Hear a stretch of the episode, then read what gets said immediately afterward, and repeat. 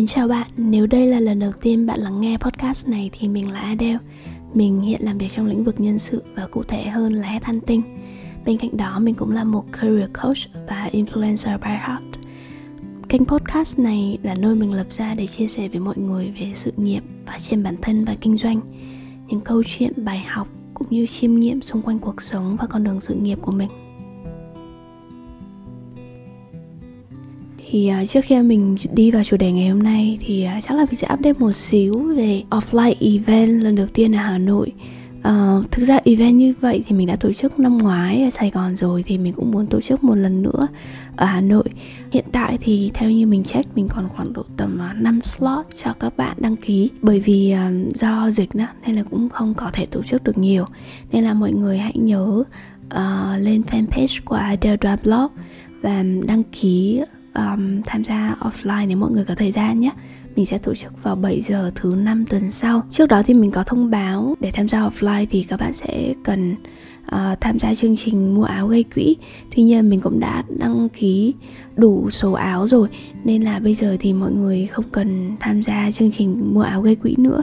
Thay vì đó, nếu bạn đã ủng hộ quỹ nuôi em rồi, hoặc là bạn uh, hãy lưu ý khi mà có tài chính, có điều kiện hãy ủng hộ quỹ nuôi em thì đều có thể tham gia chương trình offline được.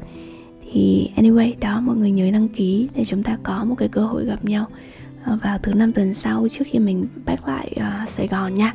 Đầu tiên thì mình sẽ định nói về chủ đề uh, Design Your Own Life. Uh, tuy nhiên chủ đề này thì mình sẽ chia sẻ trước ở trong cái buổi offline sắp tới. Nên là số podcast này thì sẽ không nói về uh, sự nghiệp cũng như là thiết kế cuộc đời nữa. Mà thay vì đó chúng ta sẽ quay lại một số podcast, một chủ đề cũng lâu rồi mình chưa có làm, đó là chuyện dating gần đây. Vì sao mình lại uh, làm cái chủ đề này thì mình nghĩ là đã có gần đây có một số cái bước chuyển mới ở trong cái suy nghĩ của mình, cách mình nhìn nhận về chuyện uh, tình cảm, tình yêu.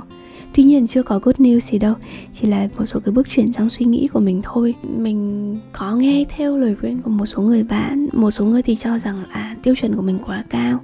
À, đôi khi mình không nên đặt tiêu chuẩn quá cao ngay từ những giai đoạn đầu, mình mình nên open để gặp gỡ và nói chuyện với nhiều người hơn, đúng không? Thì cũng như trong tuyển dụng đó, khi mà bạn đặt tiêu chuẩn cao thì số lượng ứng viên sẽ ít, đúng không? Khi mà bạn hạ cái tiêu chuẩn của mình xuống thì số lượng ứng viên sẽ có nhiều người hơn, nhưng mà đồng nghĩa với chất lượng ứng viên sẽ thấp hơn. Thì mình cũng đã trải nghiệm cái việc đó trong dating, khi mà mình ok, mình bỏ qua tất cả những cái tiêu chuẩn mà trước giờ mình đặt, mình chỉ giữ lại một số tiêu chuẩn cơ bản thôi, à, một hai tiêu chuẩn rất là cơ bản, và mình open để nói chuyện, để gặp gỡ với rất là nhiều người khác nhau. Số lượng người mình gặp thời gian rồi thì cũng sẽ nhiều hơn, nhưng mà mình cũng phải thành thật với mọi người là mình gặp những người không tử tế cũng cũng nhiều, những người không nghiêm túc cũng có. Và đặc biệt là cũng có một số trường hợp mình gặp phải uh, lưu manh nữa. Định nghĩa lưu manh của mình là không phải là người ta uh, giang hồ hay gì đâu, mà là những người có địa vị, có danh tiếng, các thứ này kia, nhưng mà người ta đối xử với phụ nữ một cách rất là hời hợt. Vì người ta nghĩ là người ta có một số cái giá trị, một số cái sự thành tựu và thành công nhất định á, nên là người ta muốn đối xử với phụ nữ như thế nào cũng được. Thì đấy là định nghĩa lưu manh của mình. um, Thì sau một thời gian mà gặp gỡ nhiều người với nhiều background, rồi nhiều tính cách khác nhau, mà good boy thì ít mà bad boy thì nhiều ấy, thì mình nghĩ là nó không còn phù hợp nữa. Something wrong here. um, Cái turning point nhất là khi mà mình đọc cuốn Tìm Mình Trong Thế Giới Hậu Tuổi Thơ của chú Đặng Hoàng Giang. à, Mình đọc hai đến ba cái chương đầu thôi thì mình đã nhận ra là mình biết cái vấn đề ở đâu rồi. Trong cuốn đấy thì chú Giang còn nói về hành trình trưởng thành của một cá thể, của một đứa bé, một cá nhân đó, thì nó cần phát triển về ba yếu tố. Yếu tố đầu tiên là trưởng thành về mặt cảm xúc, là bạn có thể nhận ra được, gọi tên, nhận biết những cái cảm xúc của mình. Bạn đang tức giận hay bạn đang đau buồn, như thế nào là cảm giác bực bội, yêu thương, hờn ghen, các thứ. Thì uh, trưởng thành về mặt cảm xúc nó là một phần rất là quan trọng trong um, hành trình lớn lên của một đứa bé. Thứ hai là là trưởng thành về mặt tư duy, là reasoning á. Nên là bạn có những cái tư duy, của những cái judgment riêng của bản thân mình, có những cái nhận định, có những đánh giá riêng.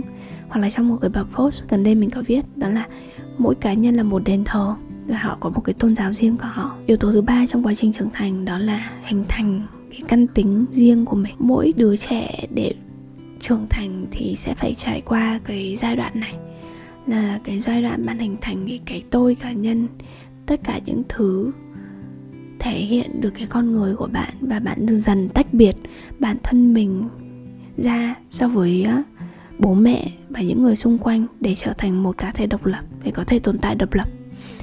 Thì um, mình nghĩ là cái yếu tố thứ hai và thứ ba là trưởng thành về mặt tư duy cũng như là hình thành ca, căn tính riêng á, mình đã làm khá là tốt khi mà mình đi học đại học này, mình sống xa gia đình, mình tự làm mọi thứ một mình và trong Sài Gòn lập nghiệp, hay là kể cả là về lại Hà Nội cũng là một mình. Nhưng mà có một cái phần mà mình chưa thực sự là được phát triển đầy đủ, đó là về trưởng thành về mặt cảm xúc. Um, nếu mà bạn đọc phân tâm học của Freud uh, hoặc là những cái nhà tư tưởng như Kayung hoặc thậm chí như là uh, Jordan Peterson ấy, thì bạn sẽ biết một cái lý thuyết, đó là tất cả những cái gì mà biểu hiện của chúng ta ở trong hiện tại á, đâu đó nó đều liên quan và nó đều là kết quả của quá khứ, đặc biệt là kết quả của những gì diễn ra trong tuổi thơ của mình. Mình phát hiện ra là đối với về mặt tình cảm thì mình sẽ có hai cái vấn đề. Thứ nhất, mình không định nghĩa và không biết thế là là yêu đương. Một đứa trẻ có định nghĩa đầu tiên về tình yêu, chúng học được đầu tiên từ bố mẹ của mình. Thì bản thân bố mẹ của mình không đến với nhau không phải vì tình cảm, mà hai người rất là xung khắc nữa. Nên cả cái giai đoạn tuổi thơ của mình, mình không biết thế nào là tình yêu, không biết thế nào là tình cảm. Khi mà lớn lên thì cái trải nghiệm uh, uh, yêu đương của mình cũng không có quá nhiều. Mình có một cái mối tình khoảng độ gần bốn năm, uh, bắt đầu từ cái giai đoạn khi mà mình mới ra trường. Thì mình nghĩ nó cũng chưa hẳn hoàn toàn là một cái định nghĩa chính xác về tình yêu. Đó là lý do mà mình vẫn đang trong cái quá trình mà đi tìm lại và tự định nghĩa cho bản thân mình. Vậy là tình yêu là gì? Liệu là tình yêu sẽ là tình cảm đến từ hai phía cùng một lúc, hay sẽ là một người có trước và một người kia có sau, hay tình yêu là cái sự cho đi và nhận lại? Hay là một người chị có từng nói với mình á, cái cảm giác mà chị nhận ra chị yêu một người, đó là khi người ta không phải làm gì cho chị cả, nhưng chị vẫn có mong muốn là được chăm sóc và được hy sinh cho họ. Mình chưa bao giờ có cái cảm giác đấy. Nên một cái lỗ hổng của mình ở trong tình cảm đó là mình chưa biết rõ được tình yêu đối với mình là gì. uhm, Đấy là cái vấn đề thứ nhất. Vấn đề thứ hai mà khi đọc xong cuốn á, thì mình trong thế giới học tuổi thơ mình nhận ra đó là những cái vấn đề việc mình dễ falling, dễ có cảm xúc với một người, uh, nó cũng phụ thuộc vào những cái trải nghiệm của mình trong quá khứ nữa. Trong cuốn sách đó thì chú Giang có nói là điều một một đứa bé cần nhất trong cái giai đoạn tuổi thơ á, và luôn luôn khao khát, đó là cái cảm giác ấm áp từ người thân, đặc biệt là bố mẹ. Mình không có nhiều cái moment, không có nhiều cái cảm giác ấm áp đấy từ khi mình còn nhỏ. Nó vô hình chung ảnh hưởng đến mình khi mà mình lớn lên, đó là mình dễ falling, mình dễ có cảm xúc với những người mà mang lại cho mình cái cảm giác ấm áp.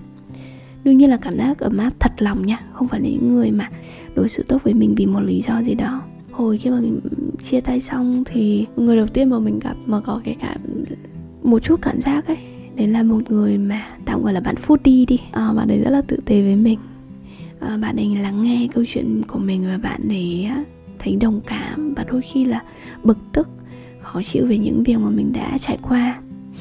uhm, Bạn ấy ở thời điểm đấy bạn nói những thứ mà mình muốn nghe nhất, an ủi cái tôi của mình, uh, reassure, khẳng định lại là mình là một người có giá trị và mình có những điểm tốt đẹp mà người ta có thể không nhìn thấy. Bạn thứ hai thì um, mình sẽ gọi bạn ấy là mít-tơ Caring.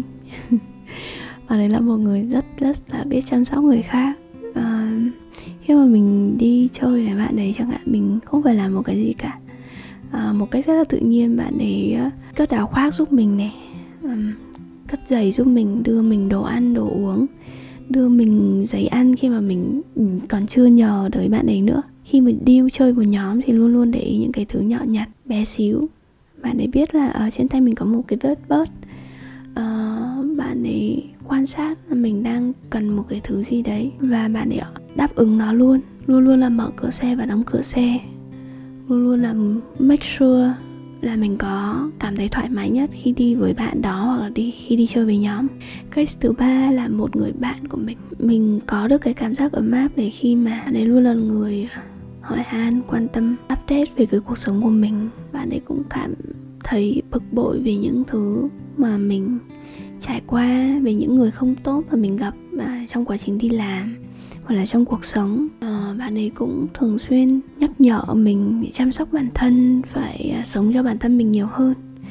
Thì à, những người như vậy là những người mà mang lại cho mình cái cảm giác ấm áp trong vòng hơn một năm vừa qua. Cũng có những người mà về biểu hiện thì cảm giác là họ đang quan tâm đến mình, nhưng mà có thể là bản năng về một người làm nhân sự nên mình rất là dễ phát hiện ra người ta quan tâm đến mình, bởi vì người ta expect một cái điều ngược lại là mình cũng sẽ quan tâm đến người ta.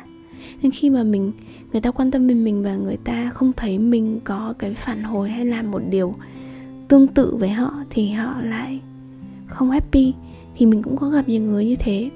Thì point của mình ở đây đó là vì mình đã thiếu những cái cảm giác ấm áp khi còn nhỏ, trong cái giai đoạn tuổi thơ, nên khi mà mình lớn lên thì mình có xu hướng là dễ có cảm xúc với những người mà mang lại cho mình cái cảm giác ấm áp một cách thật lòng như thế.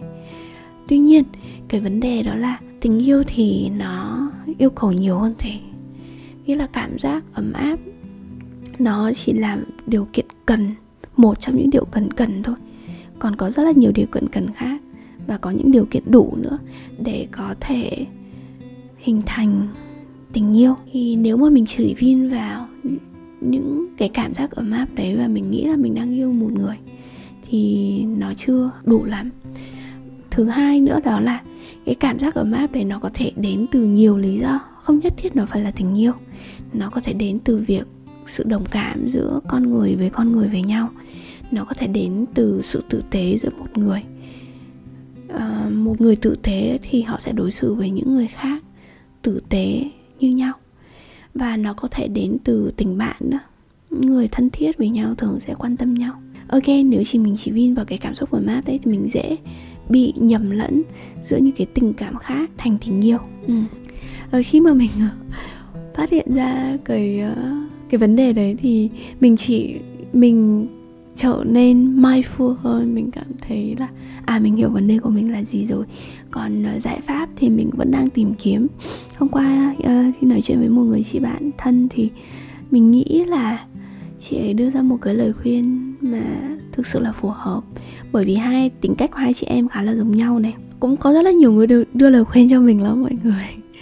Uh, nhiều người thì nói là uh, maybe mình sẽ hợp với những người mà hơn mình hẳn một cái đầu, thành công hơn, tất cả mọi thứ đều hơn thì mình có cái sự ngưỡng mộ.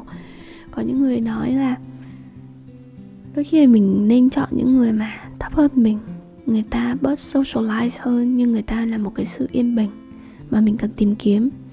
Có những người thì nói là um, mình nên trải nghiệm nhiều hơn, uh, trải nghiệm cả bad boy, cả những cái thứ khác không phải là tình yêu. Còn có những người thì lại cho rằng là Adele thì chắc là hợp với các bạn người nước ngoài hơn là người Việt.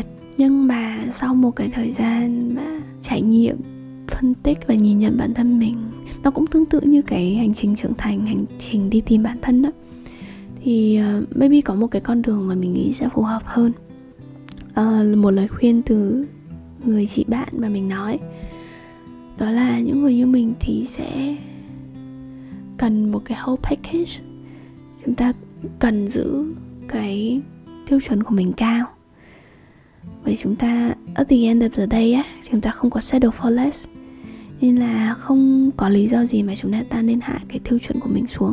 Tiêu chuẩn ở đây nó không chỉ là, không phải là việc bạn ấy kiếm được bao nhiêu tiền, bạn ấy thành tích, thành tựu, địa vị trong xã hội như thế nào đâu. Mà tiêu chuẩn ở đây là những cái điều mình cần có ở một cái người đồng hành.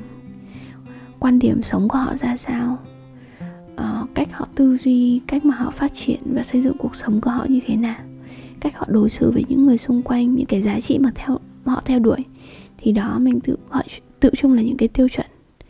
Thì cái đầu tiên đó là mình không nên hạ thấp cái tiêu chuẩn của mình, bởi vì về bản thân mình không thấy là mình hợp với những người không nghiêm túc, uh, bad boy, um, hoặc là yêu chỉ để yêu, hoặc là yêu chỉ để chơi bời không, thì mình thấy không phù hợp với những con người như thế. Để bài học đầu tiên đó là vẫn nên giữ những cái tiêu chuẩn của riêng mình. Thứ hai đó là chắc là đối với những người như mình á, thì cái cảm xúc nó sẽ phải đến từ từ. Thì thay vì chúng ta tìm kiếm người bạn đồng hành theo cảm xúc, thì hãy chúng ta hãy cứ hãy làm bạn trước. Mình sẽ vẫn sẽ làm bạn với họ, đồng hành với họ một thời gian, quan sát họ ở trong cuộc sống, chia sẻ với nhau nhiều hơn ở trong cuộc sống để hiểu um, quan điểm sống của họ, những cái giá trị mà họ theo đuổi, uh, cách mà họ vận hành cuộc sống như thế nào. Và thứ ba, một điều mà quan trọng hơn đối với những người, đặc biệt những người mà thiếu thốn cái tình cảm và sự yêu thương á, thì mình luôn là có xu hướng là mình cho đi nhiều hơn, và có xu hướng là mình tìm kiếm và chạy theo người khác nhiều hơn á. Thì hãy luôn nhớ cái người đồng hành hay là bất kỳ mối quan hệ nào đó thì nó phải đến từ hai phía. Cái mà mình cũng cần quan sát hơn là cách người đối phương họ um, contribute vào trong cái mối quan hệ, họ có dành effort để, để hiểu mình và đưa mình vào trong cái cuộc sống của họ nhiều hay không. Cái đó là một điều rất là quan trọng. Có thể có những người người ta rất là phù hợp với những cái yêu cầu, những cái mong muốn của mình, nhưng bản thân họ là người không muốn contribute hay là không muốn đưa mình quá sâu vào trong cuộc sống của họ. Tình cảm và sự cố gắng, nỗ lực nó phải đến từ hai phía, và luôn luôn là cần cân bằng, không phải là một người nỗ lực nhiều hơn và một người, người kia không cần nỗ lực cả. Đấy là bài học của mình. Vì sao mình chia sẻ về uh, chuyện dating? Bởi vì mình nghĩ tình cảm là một cái một cũng là một cái yếu tố, một cái factor rất là lớn ở trong cuộc sống của một người trưởng thành. Và mình chia sẻ cái câu chuyện cá nhân của mình không bởi vì mình muốn mọi người quan tâm đến nó, bởi vì mình muốn mọi người có thể nhìn thấy hay là quan sát được cái suy nghĩ của mình, cái mindset của mình, cách mà mình tư duy về cuộc sống và cách mình thay đổi cái mindset nó như thế nào. Và somehow là mọi người cũng có thể, nó cũng thể hữu ích cho mọi người trong quá trình mà mọi người thiết kế cái cuộc sống của mình. Mà tình cảm là một phần rất là quan trọng trong đấy nữa. Nên là để kết thúc cái số podcast này thì mình có có một cái câu quote mà mình muốn nhắc bản thân mình và cũng muốn gửi đến mọi người á. Đó là when it comes to love, remember to be patient, be happy and be yourself.